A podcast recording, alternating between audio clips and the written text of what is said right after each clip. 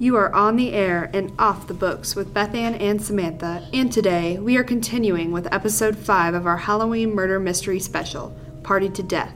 If you're tuning in today with us for the first time, we suggest that you backtrack to the first episode in this mini series so that you can be introduced to the beginning plot and storyline.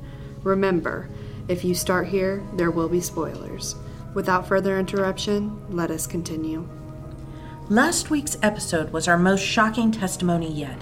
Is Toby a fraud, or did he really just want to protect his friend? Channel your inner detective for this week's high energy interview, episode 5 of Party to Death. This is where things start getting interesting.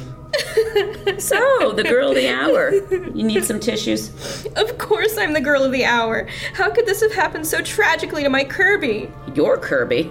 What do you mean by your Kirby? He's my boyfriend. What do you think I would call him? Uh, I'm not sure if I'm understanding this correctly. What do you mean you don't understand, idiot? We are two people in love. He is mine and now he's dead. Miss Shelby, please do not refer to me as an idiot. I'm the one in charge here.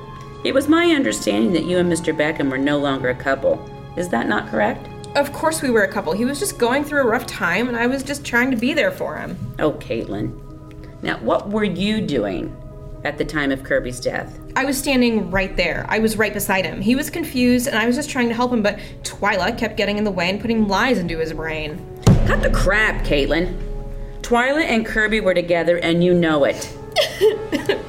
How could I have not seen this coming? How dare you make me admit that Kirby would leave me, of all people, for her? What a subpar girl. I'm everything. I'm smart, beautiful, popular, a cheerleader. I didn't want to admit it to myself. I just wanted to fix things before it got around that we were over. It wasn't supposed to happen like this. What did you put in his drink, Caitlin? I didn't put anything in his drink. All I did was hand him the drink. I was just trying to mend our broken relationship. That's all, I swear.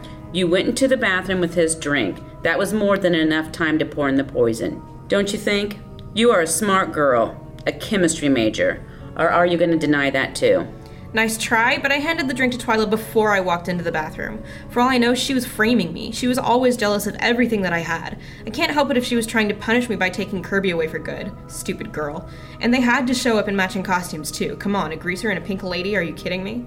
Kirby and I would have done way better. Okay, we're done here. Jefferson, bring in the next suspect. I wonder if her jealousy of Kirby and Twyla was enough to commit such a horrific crime. Off the Books with BNS is gripping the edge of their seats and hoping you are too as this story runs and lifts to new heights. Things are unraveling faster than Patrick Swayze's love affair in Dirty Dancing. Will things go off without a hitch for Caitlin? Or will she be guilty of dropping Kirby dead?